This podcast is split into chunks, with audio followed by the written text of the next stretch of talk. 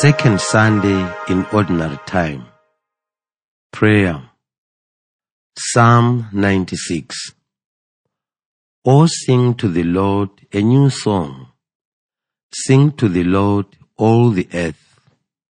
Sing to the Lord, bless his name. Tell of his salvation from day to day. Declare his glory among the nations, his marvelous works among all the peoples. Ascribe to the Lord, O families of the peoples. Ascribe to the Lord glory and strength. Ascribe to the Lord the glory due to his name. Bring an offering and come into his courts. Worship the Lord in holy splendor. Tremble before him, all the earth. Say among the nations, the Lord is king. The world is firmly established. It shall never be moved.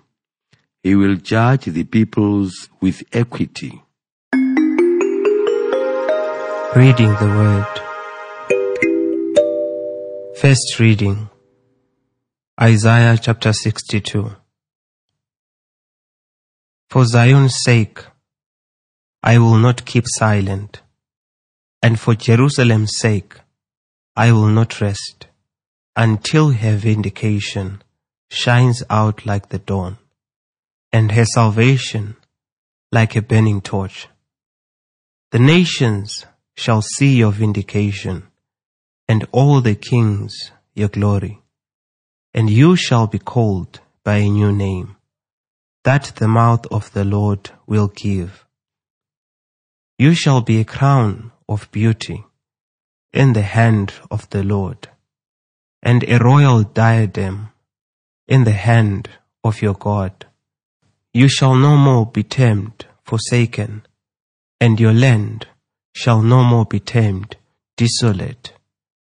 But you shall be called, My delight is in her and your land married, for the Lord delights in you, and your land shall be married.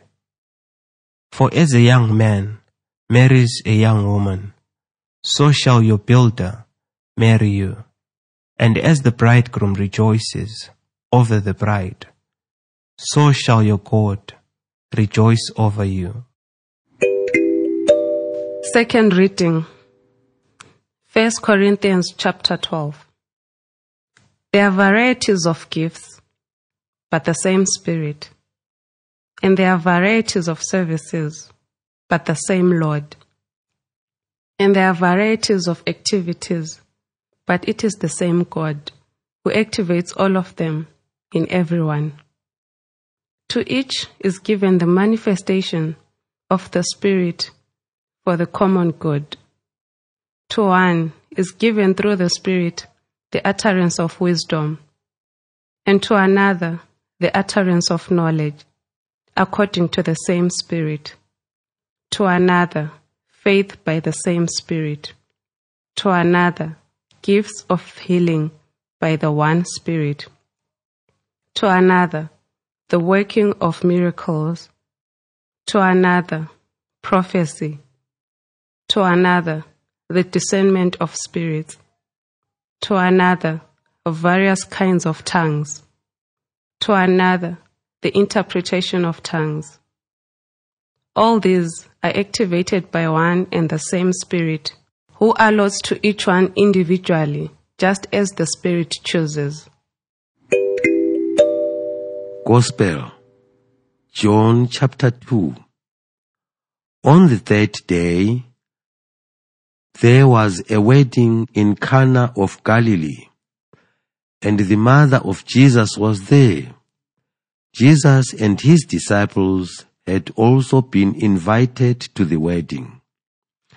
When the wine had gave out, the mother of Jesus said to him, They have no wine.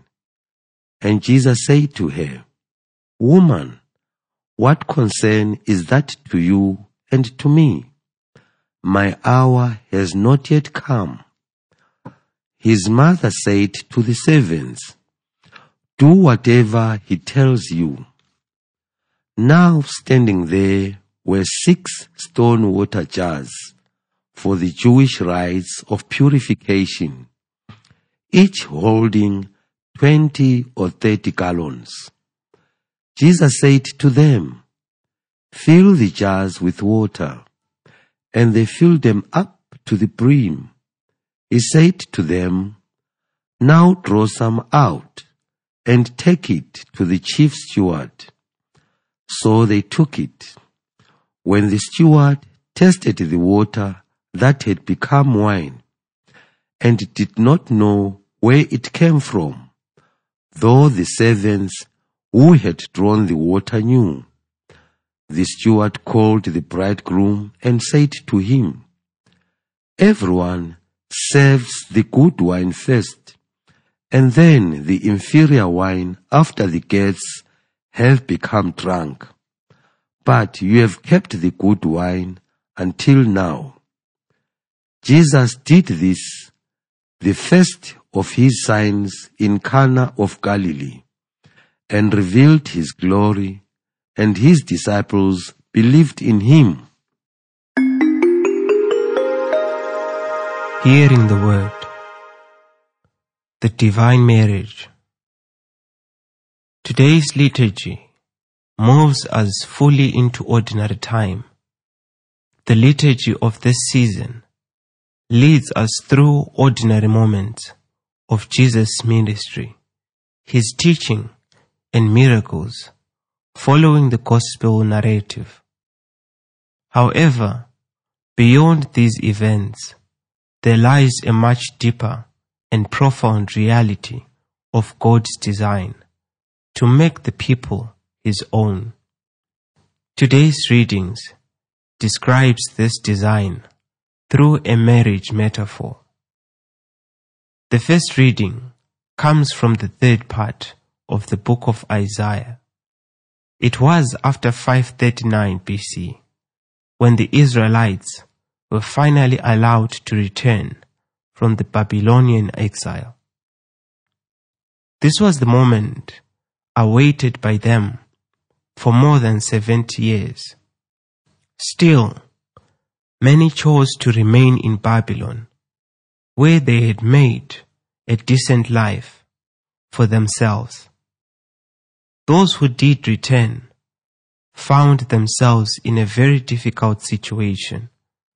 They returned to heaps of ruins and fields of ashes to an empty and desolate land.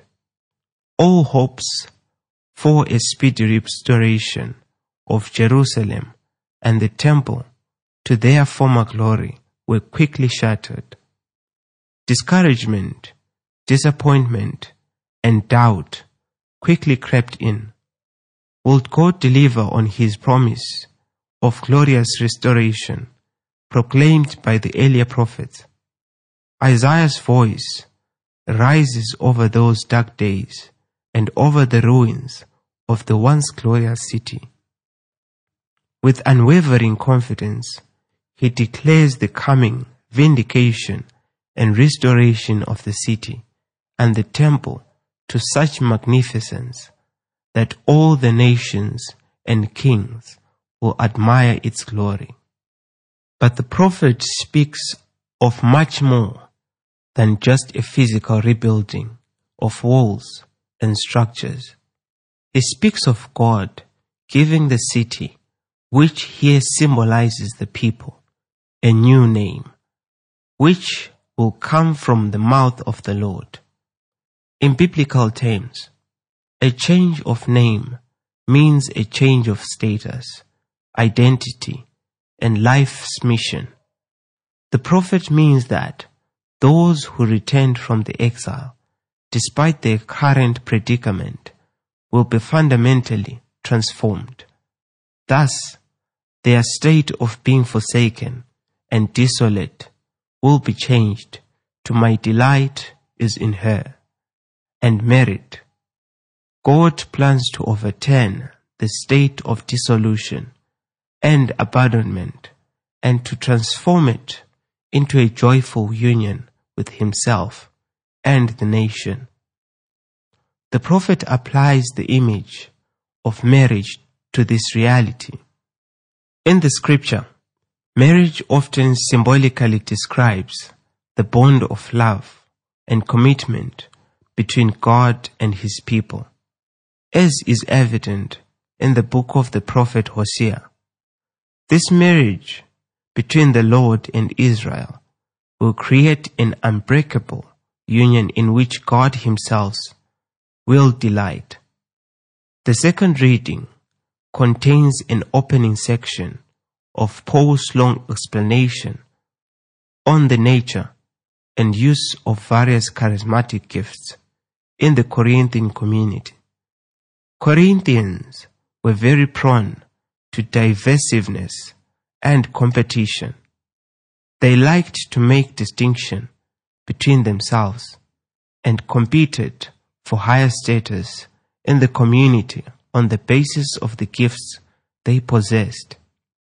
Among others, Paul names these gifts wisdom, knowledge, faith, healing, working of miracles, prophecy, discernment, speaking in tongues, and the interpretation of tongues.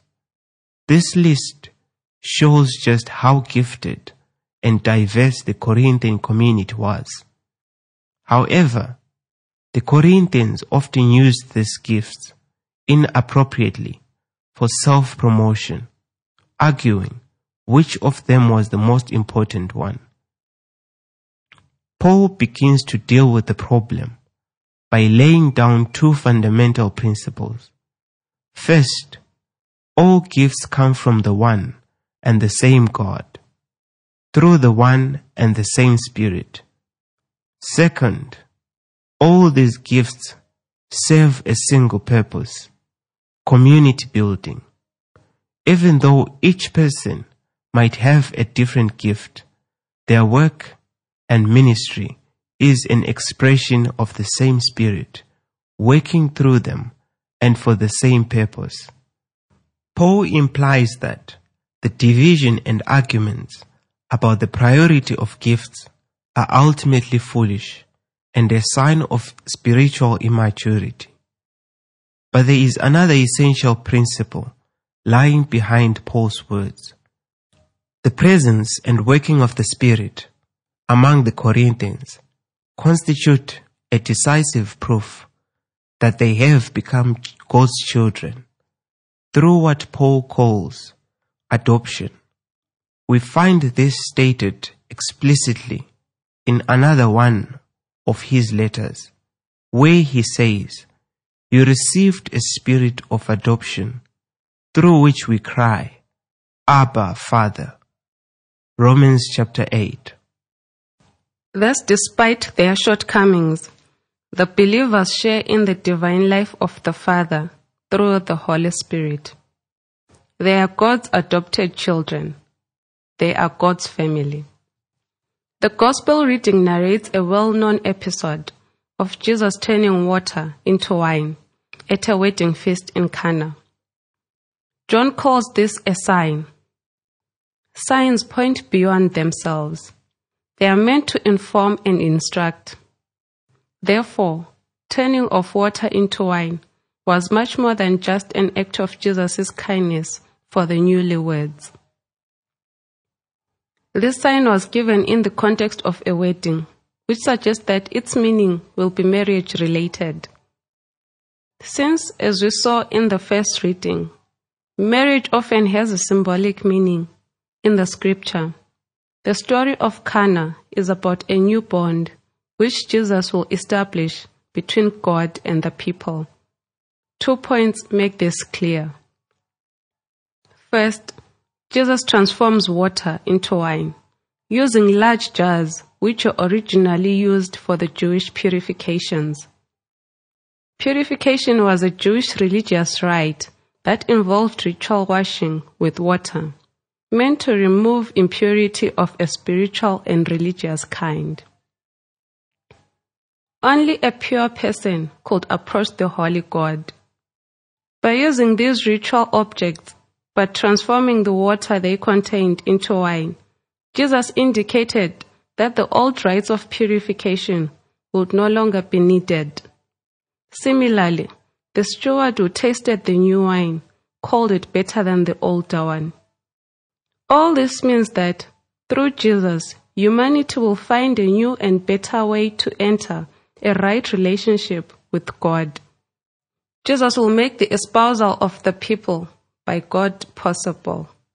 Second, this sign leads the disciples to believe in Jesus because they correctly interpreted what they saw. In the Old Testament, the provision of abundant and flowing wine at a great heavenly feast symbolized the restoration of the nation and its reunification to God. It was a sign of the messianic times of eternal joy and a symbol of renewed creation. Refer to Isaiah chapter 25, Joel chapter 23, and Amos chapter 9. The disciples understood that this abundance of wine created by Jesus at a wedding feast was a sign that he came from God as the Messiah who will create a new union between God and his people a union that will last into eternity. The symbolism of marriage dominates the readings from Isaiah and from the Gospel. The prophet anticipates that God will remake his bond with the people through marrying them and delighting in them. Although not using the language of marriage, Paul thinks that the Corinthians became a part of God's family, his children, as demonstrated by various gifts of the Spirit working in them. In the context of an ordinary wedding, Jesus reveals himself as God's Messiah right at the start of his ministry. One of the chief purposes of his earthly mission will be bringing the people to the Father through himself. John the Baptist described Jesus as the bridegroom. John chapter 3 which makes the union between God and the believers created by Him and God a marriage of unbreakable character. Those who experience this new relationship and this union with God through Jesus will truly be capable of responding to the psalmist's call to declare His glory among the nations, His marvelous works among all the peoples. Listening to the Word of God. We enter into the ordinary time of the liturgical year inspired and motivated by the image of marriage as a symbol of our relationship to God. We can understand the depth and importance of this symbol even better when we consider marriage from the traditional African point of view. In the modern world, and also in Africa today, marriage has become primarily a union between two individuals, understood as an expression and outcome of their mutual love. However, in African traditional society, marriage was seen as a union between entire extended families and even clans. Marriage was intended to create life-giving bonds between families. Various stages of the marriage process included mutual visits, dining together, negotiations, exchange of gifts, and bride price. This complexity reflected the awareness of a developing relationship and of mutual care and responsibility for the well-being of the two families. Such family-based unions tend to be much more stable and enduring than the ones made between two individuals alone. This can teach us much about our life with God and within our Christian communities. First, we must recognize that our relationship with God, no matter how private, must include others. It must be community based. The God of Israel committed himself to the nation, marrying it as a people. The people then responded to God by living a life according to his law as a nation. Today, many wise people recognize that we are under a threat of individualism and its negative impact. Individualism has undermined not only marriage itself, but also the very nature of the Christian community. Being a Christian today is often reduced to going to church on Sunday and fulfilling some laws and rituals which should make us right with God as separated individuals. This was never the case in the early church. As we saw in the second reading, Paul understood the church as a community of individuals sharing their gifts in service to one another. Furthermore, the members were not to use these gifts to promote themselves, but to build up one another. The same happens in marriage, where individuals and families come together to build up and bring forth new life. Thus, when we marry our God by entering into a relationship with Him through Jesus, we also marry His people. This means that we must be a contributing community member in some way, unique to each one of us. Otherwise, our relationship to God is incomplete. Furthermore, Jesus in today's gospel gives us a wonderful instruction on how to build relationships based on the marriage model. In Cana, he did not have to change that water into wine. But when he did, he made sure that the people understood that he comes from God with the mission of bringing them to God. Time and again, we find ourselves in similar situations. When we see ourselves surrounded by strangers, we think that nothing is required of us.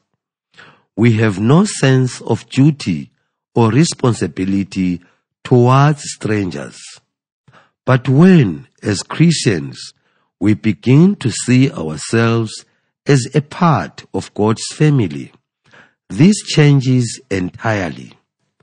Just as in a marriage relationship, we feel the need to do acts of unmerited and unrequested kindness or favor towards those who are members of our family. This in turn will lead others to recognize God acting through us.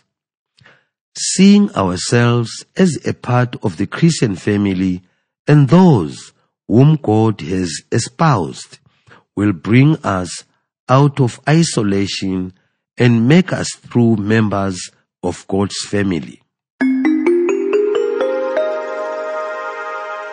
Even the tiniest flower find itself married to the bread. Action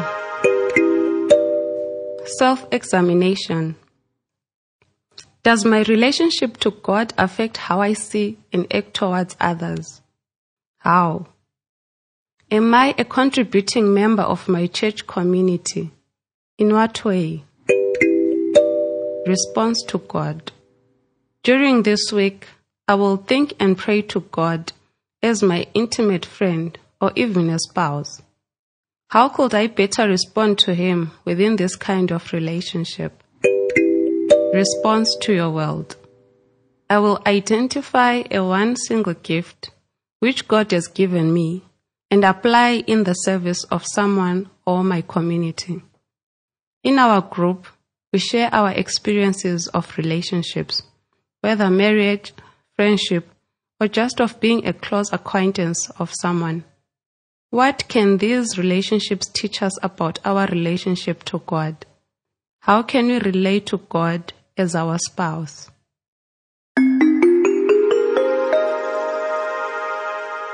Lord, Lord God, God, you, have, chosen to bind yourself to us.